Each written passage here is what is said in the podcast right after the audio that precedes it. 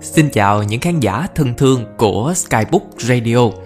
Đây là chương trình được phát sóng vào mỗi thứ ba, thứ năm, thứ bảy hàng tuần, nơi chia sẻ những câu chuyện, những tâm tư và đặc biệt là những trang sách hay tới với bạn.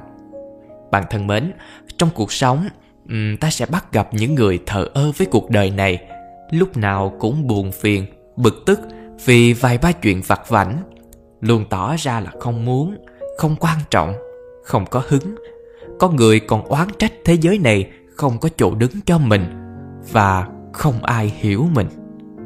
Khi gặp phải những chuyện không như ý muốn nếu chúng ta không thể thoát khỏi cơn giận nó sẽ như cái bóng bám theo ta như gánh nặng đè lên vai khiến cuộc sống trở nên ngột ngạt hơn bao giờ hết tối hôm nay, công nghĩa xin chia sẻ với khán thính giả để cùng lắng nghe một đoạn radio trong trích đoạn rất hay của cuốn sách tu tâm cho tốt, thì đời thông dong mong chúng ta có thể buông bỏ được những nỗi buồn phiền, giận dữ để mỗi sớm mai thức dậy, chúng ta luôn thấy mình thực sự hạnh phúc nha. Tức giận là tự rước lấy phiền muộn. Cuộc sống này có rất nhiều lý do để tức giận và hoàn toàn do chính mình gây ra. Người ta hay nói, thế gian vốn không phức tạp, chỉ có con người tự chuốc lấy phiền muộn mà thôi. Trong công việc và cuộc sống, nhiều người có thói quen tập trung chú ý vào mặt tiêu cực của sự việc. Tính toán hơn thua chuyện được mất, nhìn không thấu, buông không nở, tự dệt quanh mình một chiếc kén nặng nề. Cứ thế, họ mua thêm cho mình nhiều phiền muộn đầu đầu cũng vấp phải trắc trở, khiến cho tâm hồn chìm trong hờn giận không lối thoát. Trong công việc và cuộc sống, có lẽ ta phiền muộn vì mình chưa làm tốt, tức giận vì bị người khác chăm chọc. Nhưng những cảm xúc đó sẽ đầu độc tâm hồn ta và tổn thương do nó gây ra, chỉ mình ta nhận lấy mà thôi. Khi phó thác cơn giận cho thời gian, thứ ta nhận lại chỉ có những núi tiếc khôn nguôi. Khi trút cơn giận lên người khác, dần dần ta sẽ không còn tri kỷ, bạn bè kề bên khiến bản thân vùi sâu vào trong mặt đêm tăm tối. Vì vậy, hãy học cách bỏ đi những cơn giận, ngay từ trong suy nghĩ, vui vẻ và tiếp nhận các món quà nhỏ mà sự tức giận đem đến, để thấy cuộc sống này tràn ngập niềm vui và hạnh phúc. Có hai người nghèo nọ vừa đi vừa nói chuyện, một người than rằng hơi thế giới này thật bất công, người ta giàu nứt đố đổ vách tôi là nghèo kiết xác giả như lúc này mà có một tiền từ trên trời rơi xuống thì tốt biết mấy này, anh nói xem, nếu như mà hôm nay thực sự có tiền từ trên trời rơi xuống, thì tôi phải làm thế nào? Người còn lại nghe vậy, thẳng nhiên đáp. Um, còn thế nào nữa? Chúng ta mỗi người một nửa, chia ra thôi. Hả? Như thế sao được? Tiền là thứ mà ai nhặt được trước thì là của người đó. Dựa vào đâu mà tôi phải chia cho anh một nửa? Anh nói mà không biết ngượng hả? Hôm nay hai chúng ta cùng đi ngoài đường, Nhặt được tiền, Lẽ nào anh định nuốt trọn một mình? Đồ ích kỷ. Người kia chỉ vào mặt anh ta, Càng nói càng kích động. Anh nói gì? Ích kỷ? Anh thử nói lại một lần nữa xem. Anh ta cũng sầm mặt, Giọng điệu trở nên hùng hổ hơn. Người kia cũng không chịu tỏ ra yếu thế. Hai người đối chọi gay gắt, Tranh cãi om sòm. Cuối cùng túm lấy nhau, Thượng cẳng chân, hạ cẳng tay, Không ngừng mắng nhiếc đối phương. Lúc đó, Một thanh niên đi qua, Thấy cảnh ấy liền tiến lại can ngăn. Khó khăn lắm mới tách được hai người ra. Sau khi hỏi rõ ngọn ngành, Anh thanh niên phá lên cười. Tôi còn tưởng hai anh nhặt được tiền thiệt. Đằng này có cắt cũng không thấy. Mà các anh lại đánh nhau rồi Bấy giờ hai người mới hoàn hồn, đánh nhau nửa ngày, hóa ra chẳng nhặt được đồng nào. Làm trễ nải thời gian, làm tổn thương thân thể, còn làm tình bạn sức mẻ, tự chút giận vào người. Câu chuyện trên đây là ví dụ điển hình của việc tự rước bực vào thân. Thực ra, cơn giận của chúng ta không phải do người khác đem đến, mà do chính chúng ta tự gây ra cho mình. Giống như hai người nêu trên, tranh cãi, đánh nhau chỉ vì những đồng tiền tưởng tượng. Nếu người khác chỉ ra hành động nực cười của mình mới tỉnh ngộ. Hóa ra mọi phẫn nộ đều do họ tự chuốc lấy. Dù hiểu được sự bực tức do chính mình tạo ra Nhưng không phải lúc nào cũng kiểm soát được nó. Lúc này nhắm mắt hồi tưởng những ký ức vui vẻ Ngân nga bài hát mình yêu thích. Hoặc đến một nơi xa Đều là cách hay để thay đổi tâm trạng. Trút bỏ muộn phiền. Mỗi người cần tìm ra biện pháp giải tỏa cảm xúc phù hợp với bản thân. Sự giúp đỡ, an ủi của bạn bè người thân chỉ có tác dụng nhất thời. Giận dữ giống như cỏ dại Nếu không diệt tận gốc Sẽ có ngày chúng sinh sôi trở lại. Khi đạt được sự giải thoát trong tâm hồn Loại bỏ cội nguồn của phẫn nộ Ta mới không bị chúng quấy rầy Trói buộc nữa. Tính cách mỗi người mỗi khác. Nên cách thoát khỏi cơn giận cũng khác nhau. Mấu chốt để loại bỏ giận dữ Nằm ở chỗ bạn có đủ quyết tâm hay không. Nếu trong công việc và cuộc sống Bạn học được cách buông bỏ, Tấm lòng sẽ bao dung hơn, Phiền muộn cũng sẽ tự tiêu tan. Ngược lại, Nếu luôn so đo tính toán, Bạn sẽ thấy lòng mình ngày càng hẹp hòi, Phiền muộn tích tụ ngày một nhiều hơn. Những người vui vẻ thường chỉ giữ muộn phiền trong tim vài phút rồi quên đi. Họ tin rằng bản thân đủ lạc quan để bước tiếp. Bầu trời phía trước thuộc về họ. Cứ thế, phiền muộn sẽ bay đi theo gió.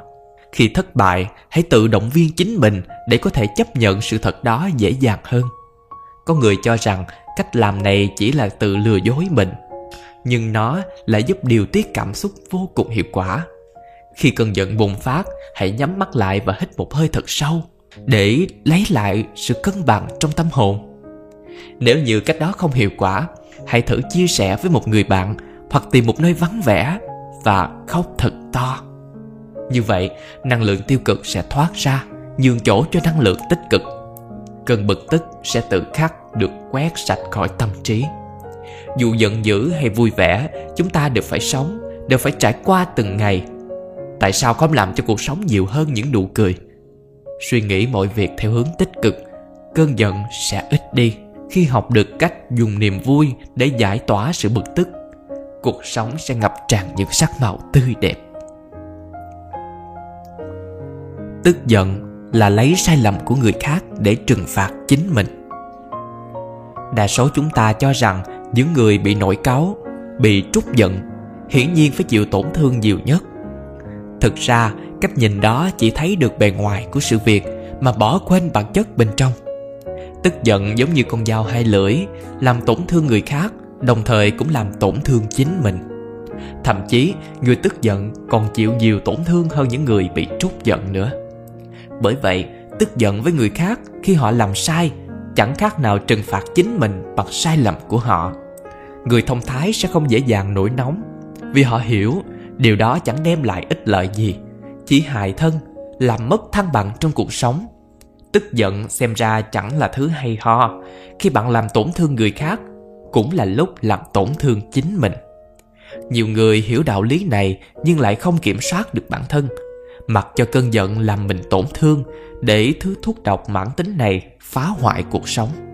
Cách đây rất lâu, Có một nhóm người ngồi trong nhà bàn tán Về khuyết điểm của một người khác. Cậu ta cái gì cũng tốt, Chỉ có hai tật xấu mà khiến người ta không ưa. Một là rất nóng tính với hay nổi cáu. Hai là làm cái gì cũng liều lĩnh Không có suy nghĩ cẩn thận trước khi làm. Nào ngờ họ đang bàn luận Thì người đó đi qua cửa. Nghe thấy những lời này vô cùng tức giận Xông vào trong nhà túm lấy người vừa nói giơ tay toan đánh. Mọi người vội vã can ngăn. Một người khuyên ừ, Có gì từ từ nói không có nên đánh nhau. Anh ta giận đùng đùng đáp trả Người này nói xấu sau lưng tôi, Còn đổ oan cho tôi là xấu tính. Làm gì cũng vội vàng liều lĩnh, Tôi phải dạy cho anh ta một bài học.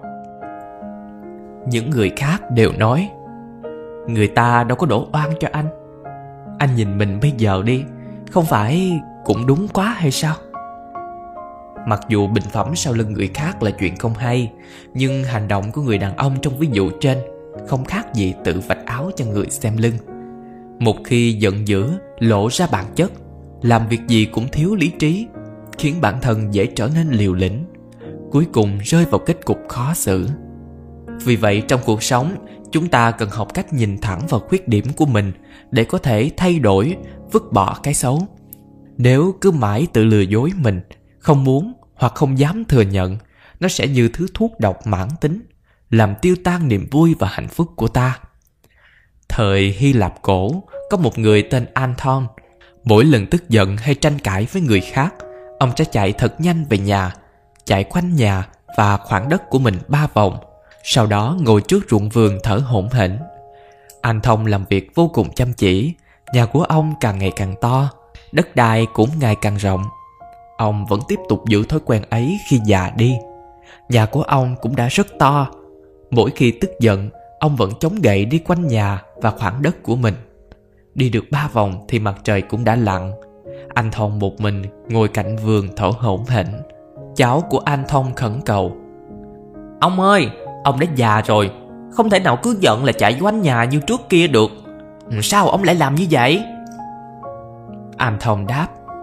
Thời còn trẻ, mỗi khi tức giận, cãi nhau với người khác, ông lại chạy quanh nhà, vừa chạy vừa nghĩ. Nhà của mình bé thế này, đất khó khăn, nếu có thể thay đổi thì nên thay đổi. Nếu không thì hãy học cách thay đổi góc độ suy nghĩ. Dùng một quan tâm thái phù hợp hơn để đối mặt với nó. Bạn thân mến, bạn vừa lắng nghe một trích đoạn trong cuốn sách Tu tâm cho tốt thì đời thông dong Được phát sóng trên Skybook Radio. Nếu bạn yêu thích cuốn sách này, bạn có thể tìm mua theo đường link được gắn trong phần mô tả và đừng quên ấn subscribe để nhận thông báo về video mới nhất bạn nhé. Còn bây giờ, xin chào và hẹn gặp lại.